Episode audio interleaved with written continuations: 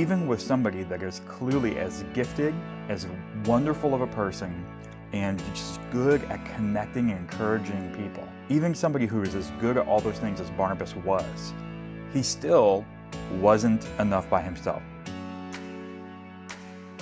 You are listening to the Hope Valley Podcast, a weekly production of Hope Valley Church in Winchester, Virginia, with your host, Pastor Sam Rogers. Well, hello, and welcome to Sunday morning with Hope Valley Church. I'm Pastor Sam. I'm the lead pastor here at Hope Valley, and today we're actually going to be picking up in Acts chapter 11, verse 19, in our study through the book of Acts. And so, uh, as we get started here, let me just give you some introductory information uh, to get you caught up with where we are in the book of Acts, and we'll go from there. So, uh, we're actually going to be picking up again with Paul today, who uh, the last time we heard from Paul was back in Acts chapter 9, uh, verse 30. And so, we're going to be picking up with Paul again, aka uh, Saul uh, here in Acts chapter 11. Uh, and just as a reminder, Saul is somebody who had been really heavily persecuting the church, uh, but he had this radical conversion to Christianity after being uh, confronted by Jesus on the road to Damascus. And, and uh, after his conversion and, and being saved and brought into the church, he went to Jerusalem. And Barnabas there, Barnabas was really key in helping Paul find acceptance and relationship in Jerusalem and in the church there. Uh, and so they became close, you can see, through that time. Uh, but as things went on, it, it, persecution ramped up and up, and there was more and more opposition to Saul from the other Jews and all these guys. And so the church in Jerusalem had actually helped Saul escape, uh, first to Caesarea and then back up to Tarsus, which is uh, actually his hometown. And so he's been up in Tarsus since Acts chapter 9, uh, verse 30, and we've seen the story of Peter and, and uh, all the things that have happened between him and Cornelius and all these things. And so uh, we're going to be coming back to, to Saul and Tarsus today. Uh, and Tarsus was actually not far from Antioch, which is going to be a, key uh, city uh, in today's passage. they were actually just across from the bay from each other up in the north the northeastern corner of the Mediterranean Sea. Um, and so, you know, what's happening is that the gospel is it's spreading rapidly, and it has been spreading rapidly through what we would consider to be the Eastern Mediterranean region. Um, but now, with the fact that the gospel is going out to not only Jews but also Gentiles, uh, it's growing that much more quickly, and that's where we find ourselves picking up here in verse 19. So, as we read, uh, here's a question that I'd like you to have in your mind as we go through today's passage, okay? And the question is, why shouldn't we try to do everything? Why shouldn't we try to do everything? That's the question I want you to be thinking about uh, as we read through the passage. And again, we'll be in Acts chapter 11, verse 19 through 30. So with that question in mind, uh, let's go ahead and jump in, okay? So it says in verse 19, Now those who had been scattered as a result of the persecution that started because of Stephen made their way as far as Phoenicia and Cyprus and Antioch, speaking the word to no one except Jews. But there were some of them, men from Cyprus and Cyrene, who came to Antioch and began speaking to the Greeks also, proclaiming the good news about the Lord Jesus. And the Lord's hand was with them, and a large number who believed turned to the Lord and news about them reached the church in Jerusalem, and they sent out Barnabas to travel as far as Antioch.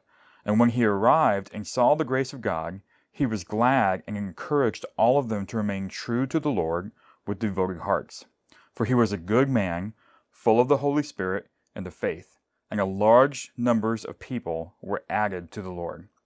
Then he went to Tarsus to search for Saul, and when he found him, he brought him to Antioch. For a whole year they met with the church and taught large numbers, and disciples were first called Christians at Antioch.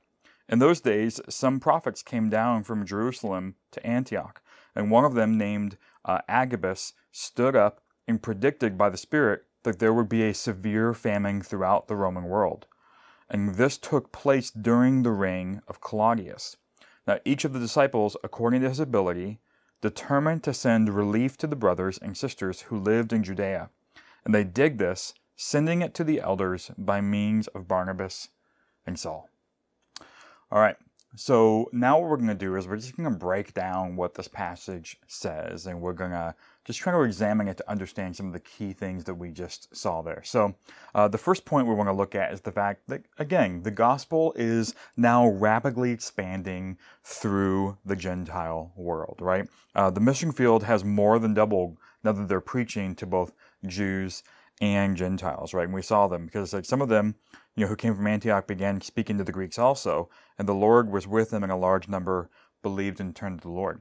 It's not exactly actually clear if the guys who were doing this had heard of what had happened with Peter and Cornelius or not. Uh, we could assume that they had, but it's actually a possible reading of the passage that that they were just going ahead and doing this um, without maybe having necessarily un, you know, hearing the whole story of what had happened with Cornelius and that whole Roman household in Caesarea. But regardless, right, there's now a need for more ministers, uh, specifically ministers really who understand the language and the culture, because they're ministering and, progr- and, and, and increasingly, you know, more and more Greek and Gentile areas. They have a different culture than the Jews. They have different languages that they're speaking, right? Um, and so there would have been some of that cultural language barrier.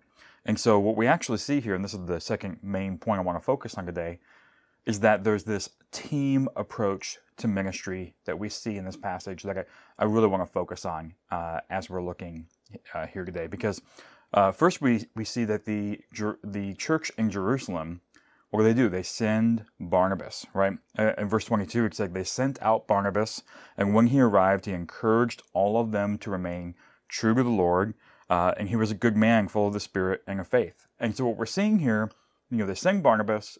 Why do they sing Barnabas? Well, Barnabas brings a lot to the table, as we can see in just this short passage, right? Um, first, we know that Barnabas was himself a Hellenistic Jew from Cyprus uh, who knew the Greek culture and language, right? So he was a really key person to send there. There, there was a thoughtful decision to send Barnabas up to Antioch, right? Uh, and we saw those facts about Barnabas' life back in Acts chapter 4, verse 36. So he's a Hellenistic Jew. He's from Cyprus. He understands the Greek language and culture. Um, he's clearly great at encouraging, but also challenging others to godliness. If you guys remember from earlier lessons, Barnabas' name was actually Joseph, but he became known as Barnabas because that name means son of encouragement, right? So we know him, him to be an encouraging person. We see from this passage that he is good at challenging people uh, as well, uh, and he set a good example by the way that he lived. So he brought he brought a lot to the table, right? But Barnabas didn't bring everything to the table. That's also really key, right? Why? Well, simply, one person can't do everything. One person doesn't have all the gifts, one person doesn't have all the talents. No one person even has all the time, right? No one person can connect with everyone. So, even with somebody, and this is something for us to think about today, even with somebody that is clearly as gifted, uh, as wonderful of a person, and just good at connecting and encouraging people, even somebody who is as good at all those things as Barnabas was, he still wasn't enough by himself. He still went for the team approach to ministry that we're seeing in this passage. And we know that because he didn't try to do all of this by himself. After spending some time there, he decided that he was going to go and find Saul, who was who he knew uh, last was in Tarsus, right? And as I said in the introduction to today's lesson, if you look at the map, Tarsus and Antioch up that way, um, they were not that far from each other. So Barnabas goes, Hey, Saul, I think it might still be kind of close. I'm going to go get him. Uh, and so we saw that, right? Large numbers in verse 24 uh, were added to the Lord. Uh, and then Barnabas went to Tarsus to search for Saul. So he had to go figure out where he was staying and, and, and track him down, but he did. And when he found him, he brought him back to Antioch.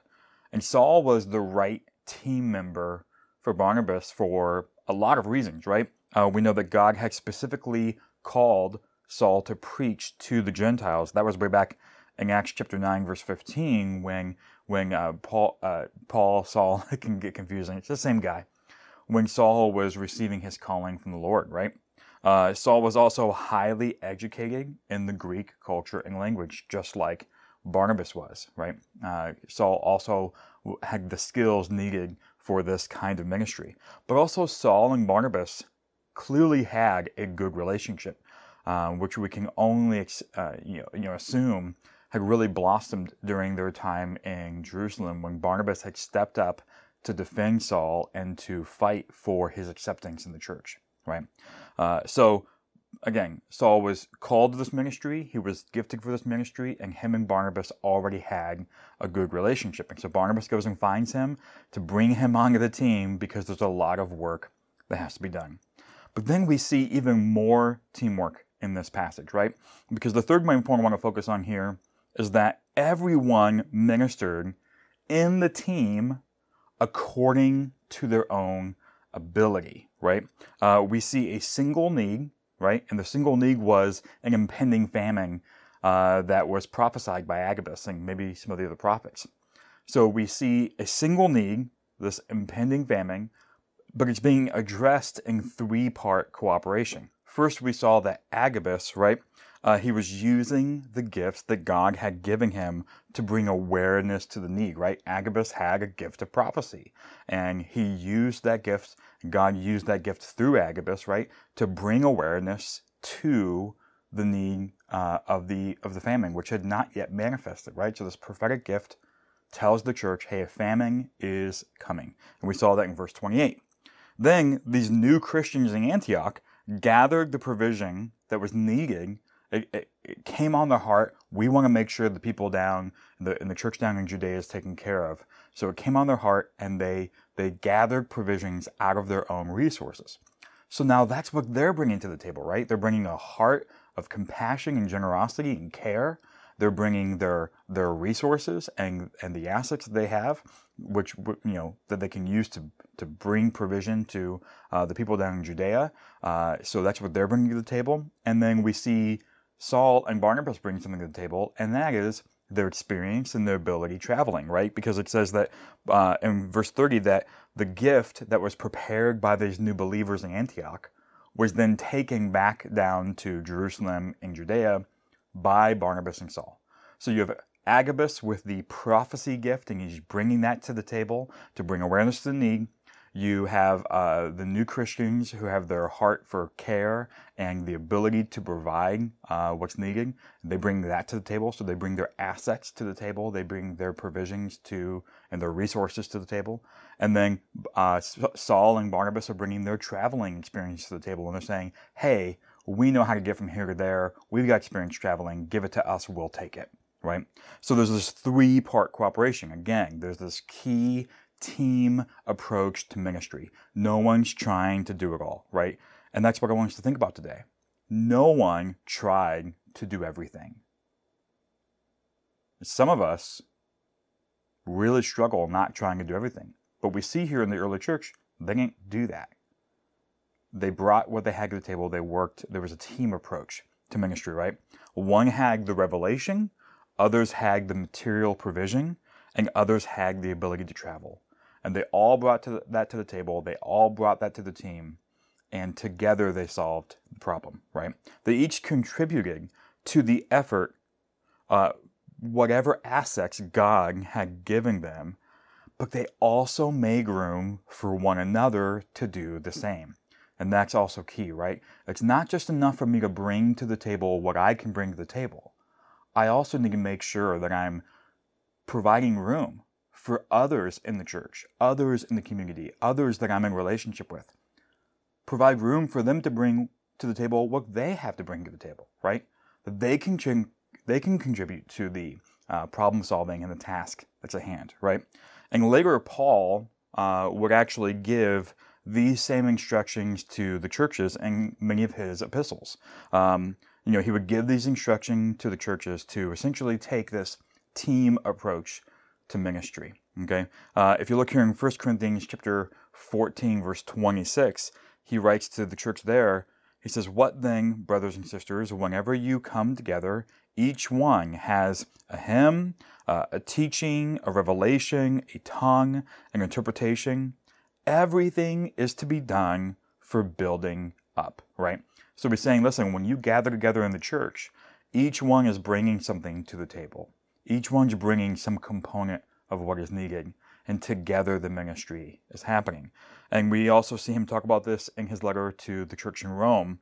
And uh, I'm sorry, Romans uh, chapter 12, verse 4, he writes, Now as we have many parts in one body, and all the parts do not have the same function, in the same way, we who are many are actually one in Christ and individually members of one another.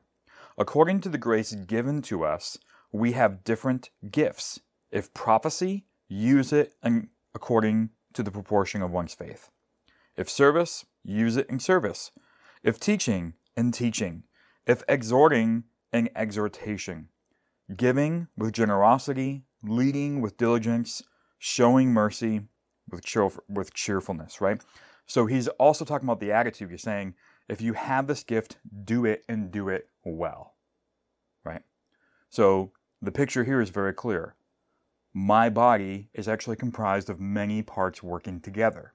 And in the same way, the body of Christ, which is the church, is also composed of many parts working together not all doing the same thing, not all bringing the same thing to the table, not all having the same gifts or provisions or assets or experience, but all having what God has given them, bringing it to the team, and taking the team approach to solving a problem, the team approach to ministry, the team approach to working through a situation. That's what we saw the church doing in this passage in Acts 11 19 through 30. So, uh, as we begin to think about that, uh, one of the ways that we can think about that, let me just give you some questions that are kind of they're kind of focused but open-ended questions that I want you to think about that will help you kind of go deeper with some of the ideas that we just read here and explored uh, and begin to apply them in your own life. So uh, the first thing I, I, encourage you to, you know, question, uh, you know, just really invite you to tackle is that question we started with uh, as we read through the passage. And the question is, why shouldn't we try to do everything? Why shouldn't we try to do everything? Let's explore that question in light of today's passage, right? Uh, another question I invite you to think about is uh, what stood out to you just in this passage? Like as you read it, what really grabbed your attention? You know, the Holy Spirit speaks to us as we read the scripture and He grabs things and He brings our attention to them. So be thoughtful about that. What stood out to you as we went through this passage? Um, do you find yourself ever trying to do it all? Why? If that's you, if you often find yourself trying to do it all, why do you find yourself doing that? Why do you try to do it all? Explore that question uh, today. And then uh, for those of you who are in uh, the church in, in Hope Valley, you know, we do a house church model. Uh, and this is a great question for us to think about in, uh, in our house churches, right?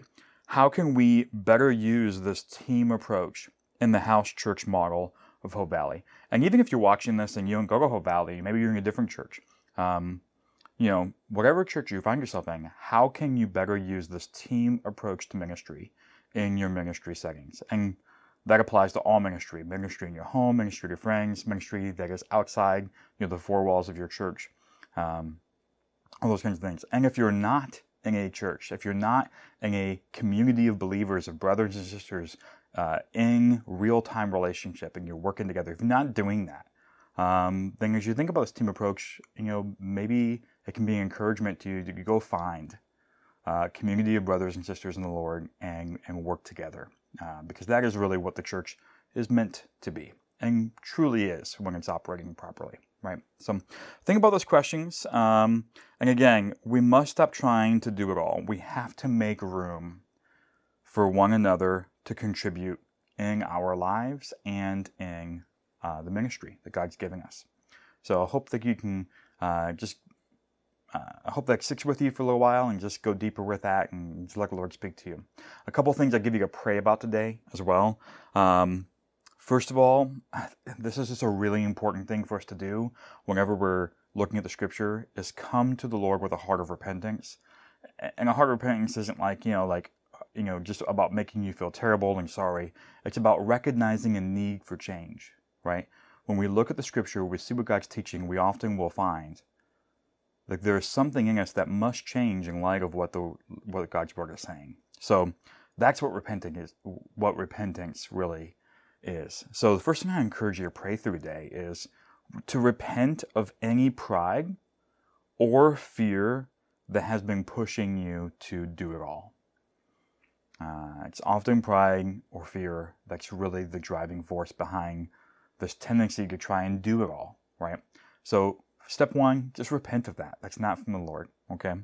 And then the other thing I encourage you to pray about is to ask the Lord to teach you to make room for others' gifts, for the gifts that other people bring to the table. Um, and to make room for that, and to make room for collaboration. Ask the Lord uh, to teach you to do that, and He and He will. Right. Um, so again, give those things some thought uh, this week. And uh, uh, last thing I'll leave you with is just maybe kind of a deeper question for you to ponder on and, and just give some thought. And uh, every week around Wednesday, we send like a devotional on this question to help you go a little bit deeper. It's on hopevalley.church. That's our website. Um, but here's the devotional question for this week. And that is, you know, in what areas of life are you least likely to ask for help? Is it because of fear or pride? Or both? Okay, think about that question this week. In what areas of your life are you least likely to ask for help? Okay, um, so let that question sit with you, pray about that question, and uh, look, I just thank you for being here, and I uh, hope this has been a blessing to you, and that you'll continue with us as we study through uh, the book of Acts. But in the meantime, I just pray that you have a blessed uh, day, and uh, yeah, hope to see you again. Bye. We are so glad you have joined us today. To learn more about Hope Valley Church and get access to free resources, just go to www.hopevalley.church. Hope Valley is a church based in Winchester, Virginia that meets in homes around the region. So if you'd like to find out more about home churches, how they work, and how to locate one near you, just go to hopevalley.church/house. Thanks again for joining us, and may God bless you today.